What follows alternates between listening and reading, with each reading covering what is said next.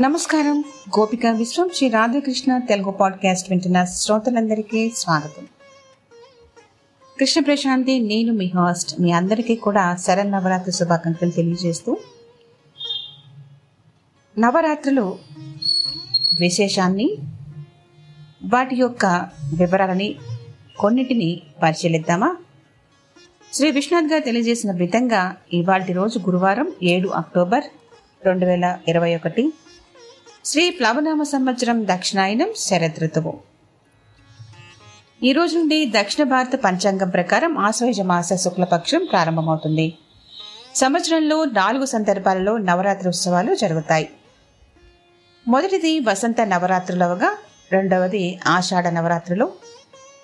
మూడు శరన్నవరాత్రులు కాగా నాలుగవది మాఘ నవరాత్రులుగా పిలుచుకుంటాం.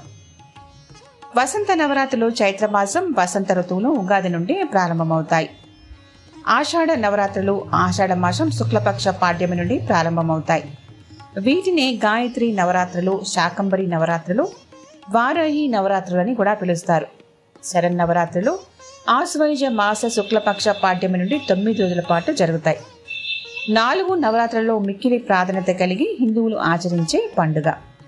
శరదృతువులో జరిగే పండుగ కాబట్టి శరన్నవరాత్రులు అని శారదా నవరాత్రులు మహానవరాత్రులు అని పిలుస్తారు.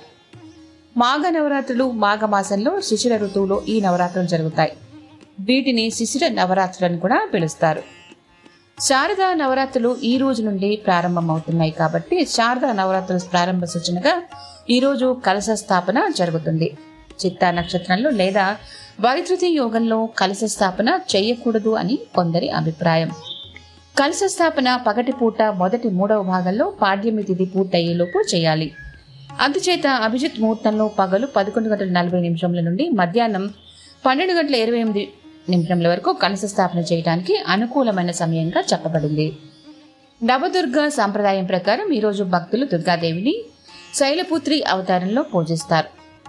శైలపుత్రి అంటే పర్వతరాజు కుమార్తె అని అర్థం. సతీదేవి పార్వతి హేమవతి భవాని అనే పేర్లతో కూడా పిలుస్తారు. ప్రకృతి రూపంలో ఉండే ఈ శక్తి నంది వాహనం మీద కూర్చుని ఒక చేతిలో త్రిశూలం మరొక చేతిలో పువ్వుతో తలపై అర్ధచంద్రుణ్ణి ధరించిన రూపంగా పురాణ వచనం ఉంది. నవదేవి సాంప్రదాయం ప్రకారం ఈరోజు భక్తులు శ్రీ బాల త్రిపుర సుందర దేవిని పూజిస్తారు. దశ మహావిద్యల ప్రకారం ఈరోజు భక్తులు శ్రీ మహాకాళి అమ్మవారిని పూజిస్తారు.